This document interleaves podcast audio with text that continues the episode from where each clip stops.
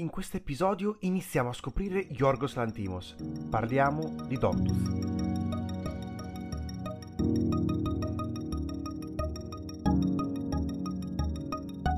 Per fortuna che siamo tornati in sala e è arrivata questa grande sorpresa, il, l'uscita in Italia dopo 10-11 anni mi sembra dalla prima uscita a Cannes eh, del film di Yorgos Lantimos. Parliamo di Doctus, è un film del 2009 eppure riesce ad essere molto, molto attuale perché trama in breve. E tutto il film eh, ci pone alla scoperta di questa particolare famiglia che per, ge- per, scelta dei genitori tengono reclusi i tre figli che sono praticamente in procinto di età adulta ma si comportano come se fossero ancora bambini e noi andiamo a vedere, a scoprire questa, ehm, questo nucleo familiare particolare con le loro regole talvolta anche molto bizzarre. Quindi sono dei reclusi in casa ed in questo periodo è abbastanza interessante perché anche loro eh, non possono varicare, uscire dal, dal confine segnato dalla propria casa se non lo farà il padre durante il film per poter andare a lavorare e poter andare a cercare delle informazioni. Tra l'altro solo tramite la macchina, cioè senza la macchina è come se tu non potessi valicare la soglia del cancello. Esatto, esatto. E anche i figli stessi notano, imparano che solo attraverso questo mezzo eh, possono avere la sicurezza fisica di poter uscire. Una cosa molto interessante che eh, da, che poi ritroveremo in tutti i film di Lantimos, bene o male, è l'importanza, e metto fra virgolette, del dialogo. Perché la cosa più strana di questo film è che questi ragazzi, vivendo in un mondo a parte, i genitori hanno deciso di cambiare il significato delle parole. Sì, per influenzarli, per plasmarli, molte parole e quelle che magari si fanno un pochino più la cultura o un linguaggio un pochino più spinto o anche soltanto elementi che non sono presenti in casa e fanno coincidere queste parole con dei significati a loro vicini e quindi è come se gli impedissero di scoprire cose oltre la casa. Ad esempio, il mare è una poltrona, gli zombie sono dei fiorellini. I fiorellini gialli. Gialli. E quindi eh, si crea questo mondo completamente distopico che è tipico di Yorgos Lantimos e quindi lo utilizziamo anche questo, questo film per poter porre le basi su, eh, su un'analisi fatta di questo regista greco che tanto apprezziamo e che sta regalando veramente dei film sempre freschi ed innovativi. Parleremo in particolare di Doctus con qualche accenno sui film, diciamo, che si rifanno a questo filone greco del regista, quindi non della favorita, che è forse quello più conosciuto e famoso anche da chi non conosce il regista greco, ma parleremo in particolare di eh, The Lobster e Il sacrificio del cervo sacro, che sono veramente un trittico insieme ad, ad Alps che dobbiamo ancora recuperare, fra l'altro, è un film che ci manca per poter poi fare una bella monografia intera sul nostro regista. Formano un trittico eh, insieme ad, um, ad Octus che può diciamo, dare eh, una perfetta infarinatura sulle idee perverse di questo regista. Idee perverse, perché secondo me Yorgos, e lo ripeterò sempre, è un malato di mente, ma tecnicamente è bravissimo. Partiamo proprio da qui, parliamo dal livello tecnico di Lantimos, con queste inquadrature perfette e squadrate, eh, neanche a ricercare la simmetria, ma a porre la telecamera in posizioni inusuali. Sì, in posizioni inusuali per eh, convogliare l'attenzione dello spettatore su un particolare, tant'è che spesso in certi momenti dell'inquadratura perdi magari di vista il soggetto, però non, cioè, non è quello che lui ti vuole far trasparire. Se no sta molto diciamo un più d'insieme, quindi molto mezze figure o figure intere, quelle sono molto presenti e in questo film eh, si nota soprattutto in certi momenti più movi- movimentati una camera a spalla e quindi c'è questo distacco tra una camera fissa o comunque eh, su tre piedi che si vede che si muove con le frizioni allentate oppure una camera a spalla. Molto, molto interessante secondo me sono come va a girare i dialoghi. Eh, I dialoghi tra gli attori sono sempre girati con delle inquadrature estranianti che cercano quasi di far eh, comprendere come lui stesso scrive i dialoghi per essere completamente diversi da quello che deve essere il significato stesso del dialogo. Lui punta moltissimo sulle immagini e qui abbiamo, come detto, dei dialoghi distopici perché parliamo, parlano per eh, significati che noi diamo per assunto, che conosciamo, ma questi ragazzi non hanno mai visto il mondo esterno e quindi queste parole hanno un altro significato e tutto ciò eh, rende veramente difficile da comprendere quello che stiano pensando e quello che stiano ehm, volendo comunicare, ma al tempo stesso eh, crea un certo umorismo nero, eh, un un lieve filo di commedia in questo dramma distopico in, incredibile, che un po' si può rifare secondo me anche al, al, al discorso del dialogo in The Lobster, dove lì venivano veramente dette pochissime parole, erano ridotte al minimo. Sì, e tra l'altro le poche che pronunciavano sembrava sempre un sacco alienato, distaccato, come se le persone non si conoscessero per nulla. Ed eh, i dialoghi, anzi gli sproloqui di Il sacrificio del servo sacro, dove erano completamente inutili e prolissi. Parlavano di tutto. Spiegavano qualsiasi azioni... cosa, anche cose più banali. E questo veramente è una sorta di percorso che ci ha portato l'Antimos attraverso i suoi dialoghi. E non, solo, non sono solo i dialoghi, secondo me, che riescono a dare quella impressione di distaccamento e di alienazione tipica dei film di Yorgos, ma soprattutto una cosa che ho notato come fa a recitare gli attori. Li fa recitare in maniera molto meccanica e asettica, sono proprio nei loro movimenti sono molto distaccati. Eh, tu prima dicevi che ti ricordava Roy Anderson o comunque un regista, ehm, un, uno stile di regia tipicamente nord europeo. Io direi anche per l'idea distopica, Yorgos prende secondo me molto anche da Haneke. Eh, non è possibile non, non citarlo in, nella filmografia di, eh, di, del regista greco. Per la recitazione, come detto, sono molto meccanici e anche qui molto distaccati, quasi come se loro non eh, esprimessero le proprie emozioni, ma fanno soltanto quelle precisazioni, non in maniera eh, meccanica come se fossero dei robot, ma come se fossero privati delle emozioni, in questo caso come se i genitori avessero plasmato anche, eh, non, non, oltre alla loro vita e ai loro interessi, anche le emozioni che dovrebbero provare. Ecco, vediamo in una scena, che questo qui è all'inizio del film, eh, in questa famiglia vi è anche un cane secondo me è il simbolo che dà il cane è quello che i genitori vogliono fare ai figli, vogliono renderli loro stessi dei cani ammaestrati. E quindi, però non lo portano, tra l'altro, non lo addestrano loro stessi eh, perché non si ritengono capaci di addestrare un cane, ma a quanto pare si ritengono capaci di addestrare dei figli e lo portano quindi ad un addestratore cinofilo che gli farà imparare eh, in base a vari stadi e ci farà a noi stessi imparare come si va ad addestrare una persona o un cane. Dipende un po' dai punti di vista e in quale famiglia voi siete cresciuti se siete cresciuti nella famiglia di Doctus, probabilmente sarete un po'. Eh, sarete bloccati in casa a guardare le siepi e poter parlare con esse. È un film molto molto strano. Io non lo consiglio a tutti. Lo, però potrebbe essere, secondo me, un ottimo tornasole per comprendere se eh, potete apprezzare apprezzare poi i film successivi perché The Lobster e Il Cervo Sacro sono film molto più spinti in cui inizia a svilupparsi molto di più secondo me l'idea del cinema di Yorgos e mentre Doctus è un film molto, molto semplice e anche abbastanza breve, quindi si segue in maniera eh, facile senza dover eh, sentire la stanchezza che puoi sentire ad esempio con il cervo sacro. Sì, eh, invece io avrei un appunto su questa cosa perché eh, The Lobster e il sacrificio del cervo sacro rappresentano una trama che bene o male riesce a seguire, mentre in questo film come detto, hanno scoperto questa famiglia ci sono tipo due o tre eventi particolari il restante più un'analisi della loro situazione.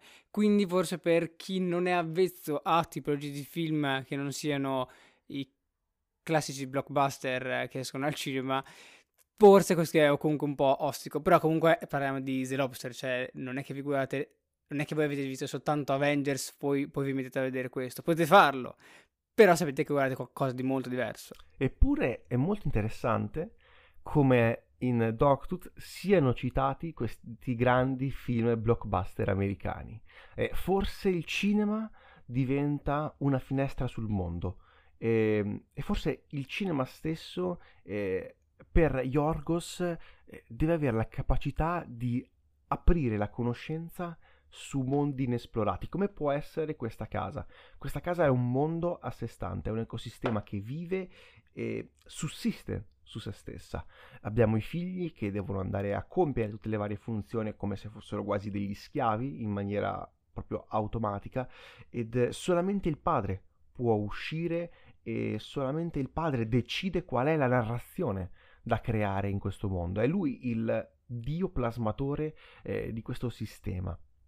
Ed è molto interessante la figura stessa che c'è tra i maschi e le femmine e anche eh, dove risiede il potere, perché è chiaro che per, eh, per Yorgos, nel cinema di Yorgos, eh, vi è una visione eh, fortemente patriarcale del, della famiglia e che è anche estraniante, proprio dà molto fastidio quello che tu vedi a schermo ed lui è molto bravo in questo. Sì, eh, riesce a fare questa metafora che un po' potrebbe rappresentare anche il mondo stesso attuale. Sì, questa metafora, questa caratteristica la troviamo anche negli altri due film, soprattutto nel sacrificio del servo sacro, anche come qual è la figura principale nel richiedere e voler provare piacere. Per esempio, in questo film, senza fare eccessivamente spoiler, e al ragazzo è concesso di andare a letto con uh, una tipa, mentre alle, alle figlie invece non è, cioè, non è concesso questa cosa, non viene neanche preso in considerazione. Esatto, la figura, l'idea del, della sessualità di Yorgos mi fa pensare che lui sia un folle. Io lo ripeto, come lo va a descrivere in tutti i suoi film, ma in particolare qui e in The Lobster, dove sarà il centro focale dell'intero film. L'idea della ricerca di una relazione, eh, se no ti trasformiamo in un animale, in questo caso in una ragosta, eh, risulta essere per Yorgos un tema molto molto importante a quanto pare, che lui va a inserire in qualsiasi film, anche nella favorita. Ha trovato il modo di inserire questo suo tema tanto a lui caro. Il problema non è che lo inserisce, ma come lo descrive, come lo inserisce. Guardatevi Doctus e secondo me, come penso io, capirete che, secondo, che Yorgos è un malato è un pazzo, è un folle. Non riesco a eh, comprendere un'altra persona sana di mente che possa andare a registrare un, delle cose del genere, come le filma lui. Sempre mantenendosi comunque molto asettico. Inquadrature fisse, sempre mantenendosi molto distaccato. Sì, creando una certa alienazione. Sì, delle inquadrature e i movimenti degli attori ti danno questo ambiente molto asettico molto come se fosse forzato o solamente che fanno quello perché è necessario farlo, ma senza nessuna emotività. E queste, questo umorismo nero, perché non riesco comunque a definire bene il film in una perfetta, in una categoria. Eh, è un umorismo, è un humor nero, quindi può essere quasi una parte quasi comica, commedia, commedia greca più che altro, andare a sì, pensare. grottesca. Con, grottesca, con, anche con del dramma, perché deve esserci del drammatico delle commedie greche le risate da cosa scaturiscono? Eh, dal malessere che abbiamo davanti all'idea della manipolazione, all'immagine manipolata. Eh, l'uomo è animale in questo caso, eh, è animale tra, in questo eh, mondo di silenzio. È un film che, tranne gli attori e qualche musica inserita all'interno del film, qualche musica diegetica, è un film che fa molto silenzio che si basa molto sull'assenza di, di, di, rumore. Anche fuori dalla casa noi vediamo che questa casa si ritrova in un, in un campo, in, eh, isolata dal resto del mondo, con eh, dei, delle colline che la sovrastano e non permettono eh, la visione della civiltà all'esterno. Mi ha particolarmente colpito vado a dire un po' di pareri personali, eh, proprio perché riesce a rappresentare perfettamente l'idea di cinema di Yorgos. E rivedendo i film come, come The Lobster e Il Cervo Sacro, dopo aver visto Dogtus, Dogtus riesco a comprendere perché il regista... Eh, il regista greco sia così ossessionato da certe figure, da certe idee, che poi ritroveremo ovviamente negli altri film. Eh, The Lobster però secondo me è migliore E mentre il segreto del servo sacro eh, vira molto di più su una parte prettamente drammatica, eh, quasi a tinte horror. Ecco, forse il cervo sacro è troppo pesante, è un film veramente molto pesante, mi ricordo di averlo visto e di esserci rimasto veramente, veramente male, fisicamente, perché è un film molto molto complicato, che andremo ad approfondire magari in una monografia a parte sul regista greco.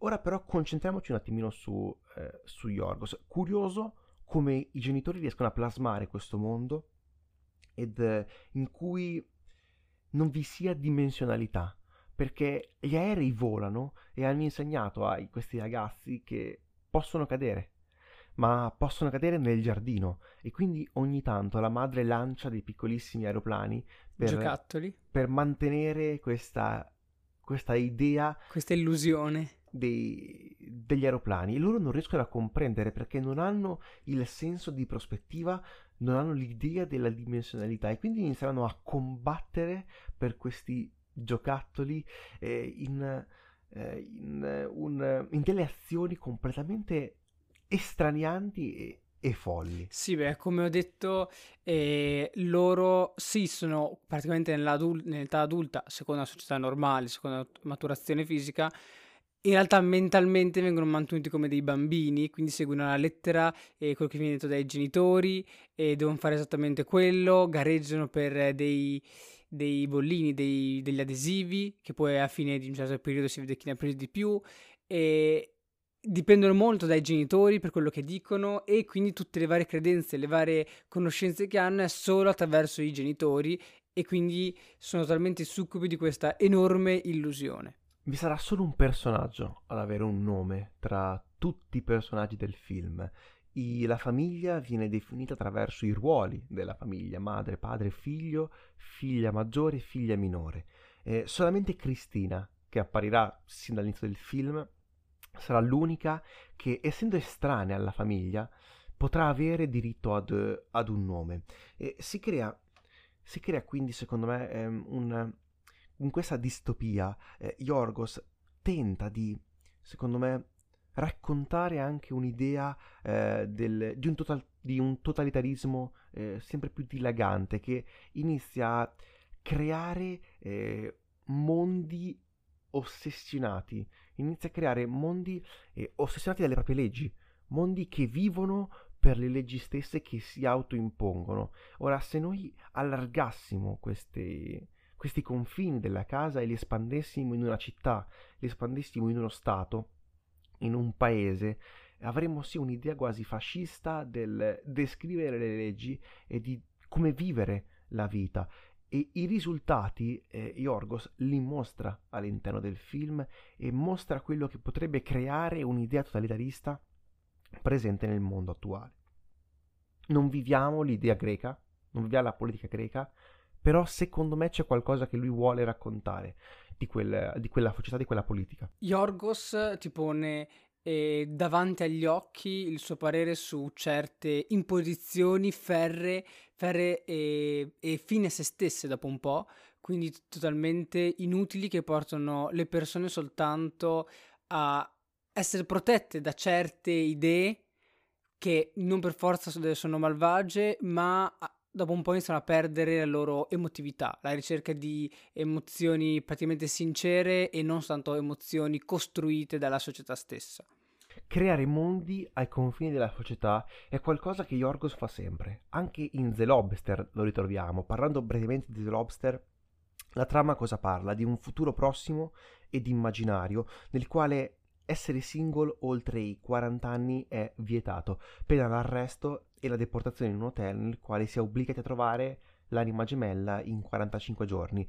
Se non, se non lo fai, sarai costretto a diventare un animale, a regredire allo stato animale.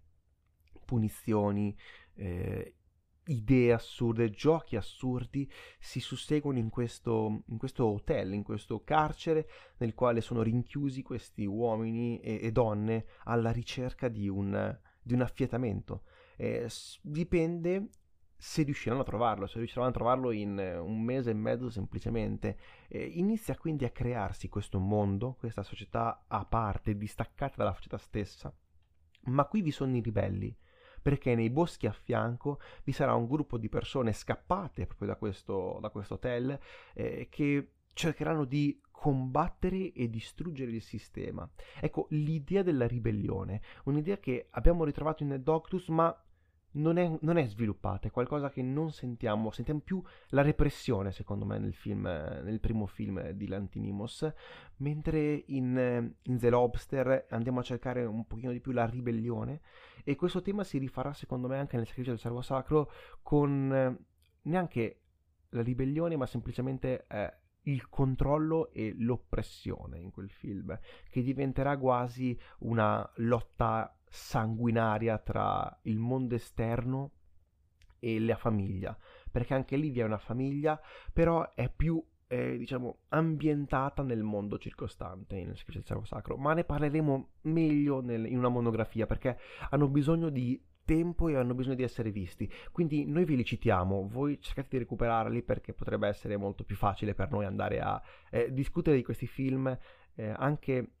cercando comunque di fare degli spoiler, perché è difficile non poter parlare delle grandissime idee di Yorgos senza, potervene, senza poterle spiegare, perché sono molto importanti ai termini della trama, ai termini della sceneggiatura, ai termini dell'idea stessa di cinema di Yorgos. Sì, un altro tema che è, è molto interessante per mio è quello che ci, ci porta a focalizzarci sull'individuo eh, che è isolato, se anche una certa di comunità creata, oppressa o anche più nella società eh, consueta è comunque da solo.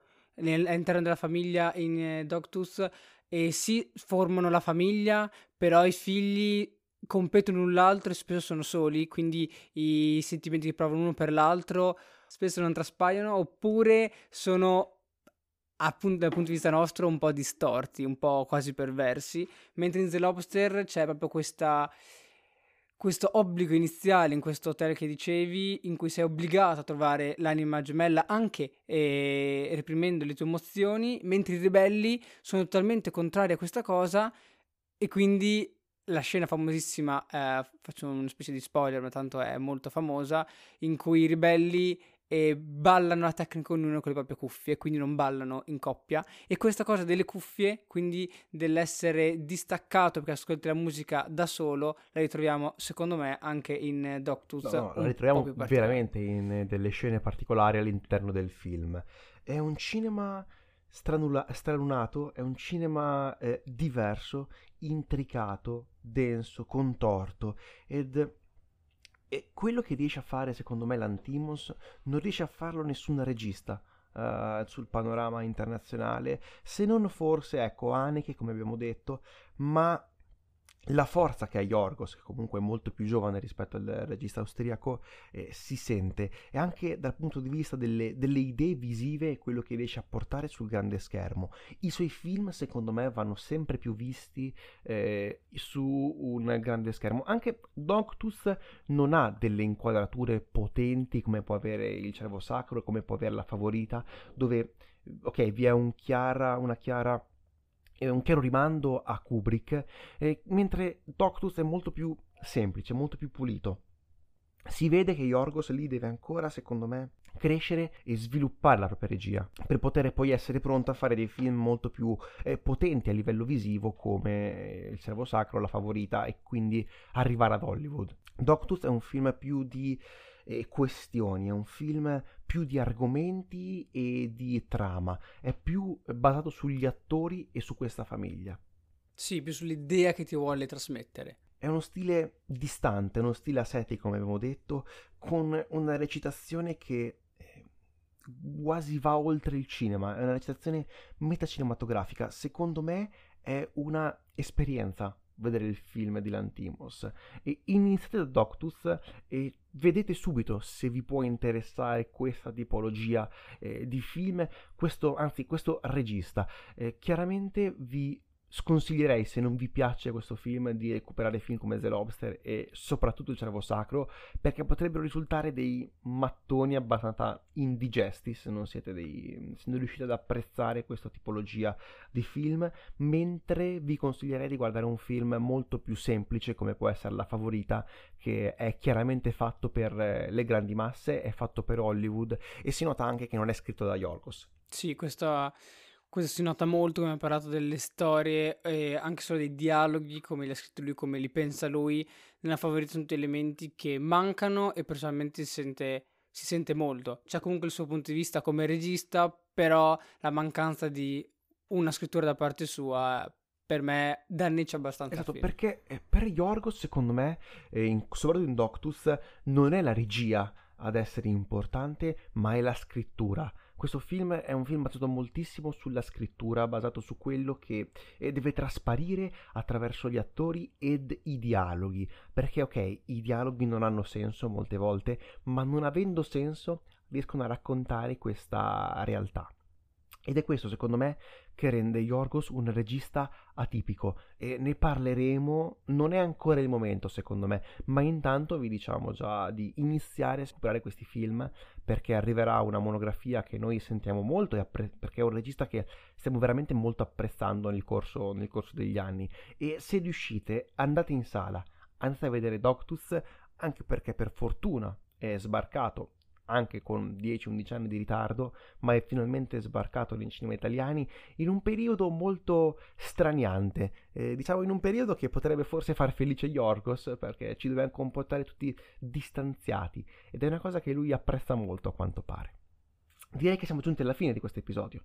Eh, breve disclaimer finale, ci potete trovare su Instagram, su tutte le piattaforme se volete ascoltarci, oppure anche sulla email effettovertigo.gmail.com se volete scriverci.